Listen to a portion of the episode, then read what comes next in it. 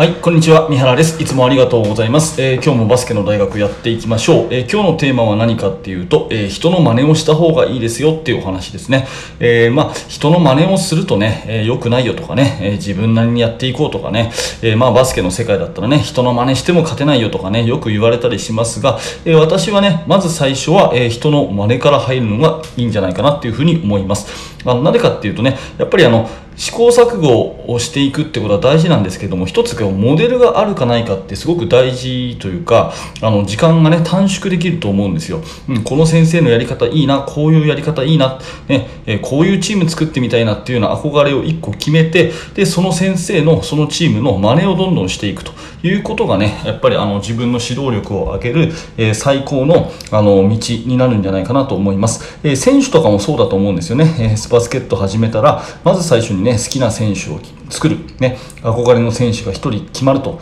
いうことになったらその人のね、えプレーも真似るでしょうしあの仕草とかね、えなんとなく考え方とかそういうものも影響を受けてだんだんだんだんそれが自分のものになっていくというようなことがあると思うので、まあ、指導者もね同じでやっぱり自分がね、えいいなと思うような、え先生チームがいたらそれを徹底的に真似ていくと。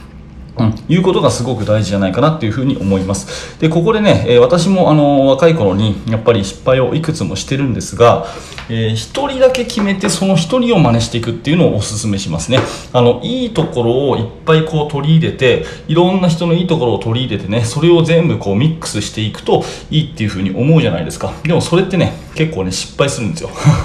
失敗するんですよ。なので、えー、やっぱりいいところも悪いところもね、メリットもデメリットもあるけれども、あのチーム、あの先生のね、バスケット、あの先生の指導法っていいなって思ったら、それをやっぱり徹底して真似していくっていうことなんですね。うん。で、いいところを取って、あの先生のいいところ、この先生のいいところ、このいいところっていうふうにちょこちょこちょこちょこ取って、で、最終的に自分でね、取捨選択してってやると、やっぱりそのね、真似にならないんで、えー、やっぱり試行錯誤の息をね、こうなかなか抜けられないっていうかね、うん、えー、のやっぱりこう遠回りになっちゃうっていうふうに私は思っているので、あの、いいところ、いいところっていうふうに取っていくっていうこと自体がね、やっぱりその自分の価値観を抜け出せないので、そうじゃなくても、この人っていうふうに決めたたらですね、その人を徹底的にこう真似ていく。その人だけにしていくっていうことが必要かなと。まあ、少なくともある一定期間ね、うん、この3ヶ月間はとにかくその人の真似をしてみようとかね、そういうぐらいの期間を決めて、1人をしっかりと真似ていくっていうことが大事かなっていうふうに思っています。うん、でね、なるべくその人と長い時間一緒にいるってことが結構大事です。あの、身近な先生で言ったらね、しょっちゅう練習試合とか合同練習お願いするとかですね。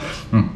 あの何かとこう話をかけて、えー、話聞いてもらったりするっていうことも一つですし、まあ、今こういう、ね、時代なんで、えー、まあ、そのチームのビデオをね YouTube で見たりとかそれからその先生のね音声をこう聞いたりとかそういうようなことをいくらでもできると思うんでなるべくその人の情報その人の価値観を自分のこう頭とすり替えるような感じでねどんどんどんどん取っていって徹底的に真似していくと。いいところも悪いところも全てまず受け入れて真似していくということをするとそれが自分のものになっていくのでおすすめですというお話ですね。私もいろんな指導者の方にあの今まで学ばせてもらいましたし、うん、あの先ほども言ったようにねいいとこ取りをしようとして結局よく分かんなくなっちゃったっていう経験もあるんですけれどもやっぱりね全部自分で試行錯誤でいくっていうよりも一人憧れの理想の人を決めて理想のチームを決めて、ね、自分の価値観に合った人を決めたらその人を真似していくということは一番大事なことかな。特に若い人に若い指導者の方にはおすすめの方法かなと思います、まあ、参考までに私だとね、えー、バスケットの話で言うと